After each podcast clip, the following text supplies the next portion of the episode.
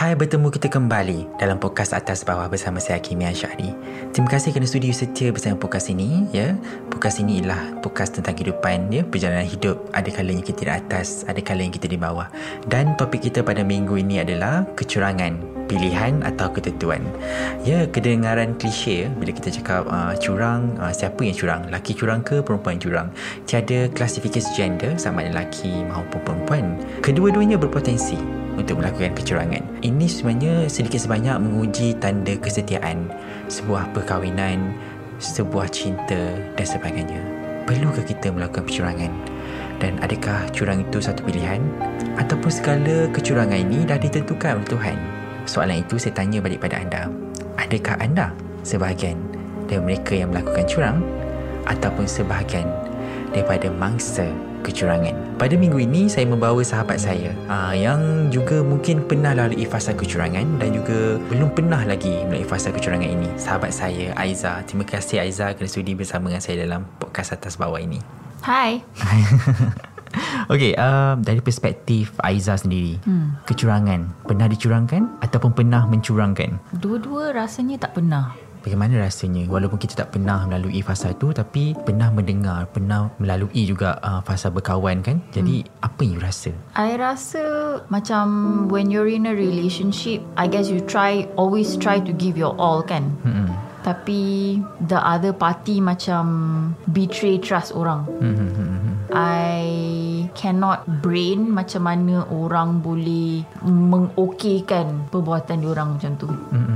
Like maybe okay fine nafsu Semua orang ada nafsu Tapi I rasa At the same time You kena Take control mm-hmm. Know The consequences of your actions lah Kalau you buat something You macam ikut sangat feeling you kan mm-hmm. How it will impact the other person mm-hmm.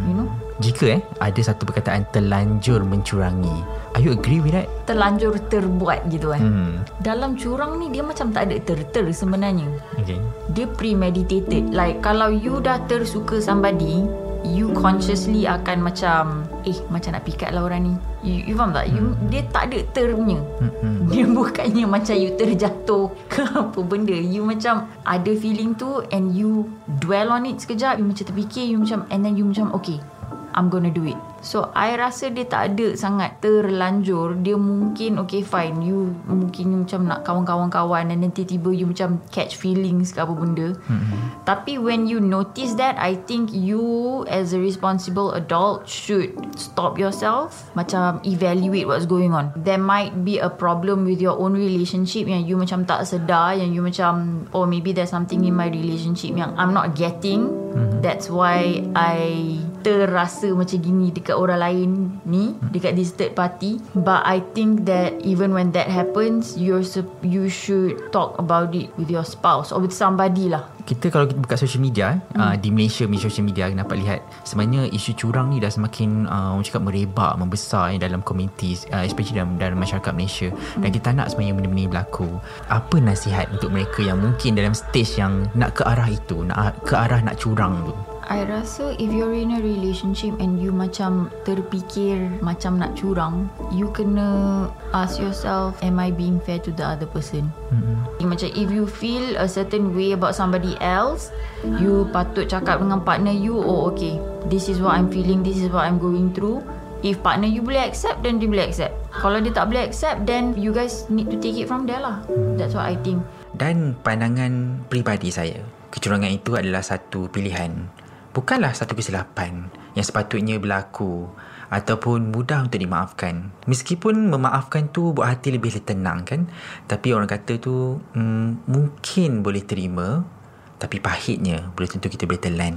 Dan bersama dengan saya pada hari ini Syazwan, saya sahabat saya juga ya. Ah, kita nak bercerita mengenai kecurangan. Terima kasih kerana bersama dengan saya dalam podcast ni. Sama-sama. Pernah dicurangi ataupun pernah mencurangi? Cara jujurnya dua-dua pernah. Kita mencurangi pun sakit, kita dicurangi pun sakit. Curang ni dia adalah satu pilihan.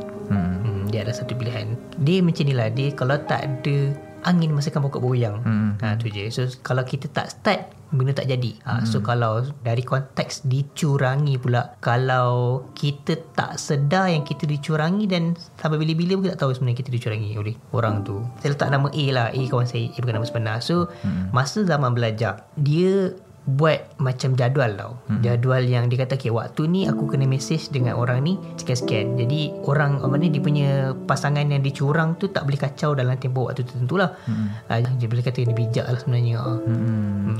Jadi sebenarnya uh, ini bukanlah culture ataupun uh, benda yang baik ya, untuk masyarakat kita lalui pada hari ini. Hmm. Dan saya boleh katakan uh, pengkhianatan itu diakhiri dengan uh, kesakitan ya. Sakit bila dicurangi dan sakit hmm. juga bila mencurangi ya. Betul. Bila kantor sakit jugalah kan. Okey. Jadi um, apa nasihat uh, Syazwan pada mereka di luar sana mungkin dalam fasa ke arah tu, ke arah nak curang tu ataupun mungkin fasa terfikir-fikir nak curang. Hmm. Apa nasihat Syazwan dan apa yang mereka perlu fikir? Okay, um, okay um, rasanya saya nak cerita balik kot hmm. tadi tiba-tiba tiba-tiba dia macam dapat ilham lah cerita hmm. sebab dia berdasarkan kisah benar kisah diri sendiri sebenarnya diri sendiri dicurangi hmm. so cerita dia uh, apabila saya dicurangi oleh bekas kekasih saya yang dulu.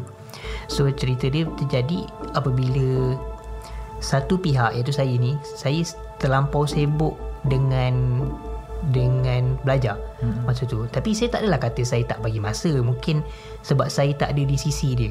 Ha, bila tak ada di sisi dia, dia, dia rasa macam kurang kasih sayang ha, dan kurang perhatian. Orang yang mencurangi ni, dia sebenarnya kurang kasih sayang ataupun kurang perhatian daripada orang yang dia dia nak. Hmm. Ha, jadi bila kes saya tu, bila saya terlampau sibuk sangat dengan belajar dan dia ambil peluang tu untuk berkenalan dengan orang yang lebih ambil berat tentang diri dia. Ha, jadi benda tu buatkan berlaku curang tu lah.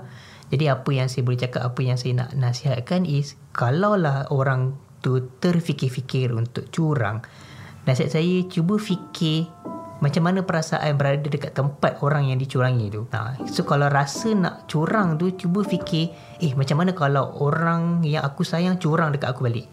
Ha, apa perasaan bila nampak depan mata orang yang kita sayang ni keluar dengan orang lain. Ha, dia macam cuba fikir-fikirkan lah benda-benda macam tu. Hmm. Uh, ya kerana kehidupan ni bukan hanya kita sendiri uh, hidup ini umpama roda ada kalanya di atas ada kalanya di bawah dan teruskan berinspirasi bersama podcast atas bawah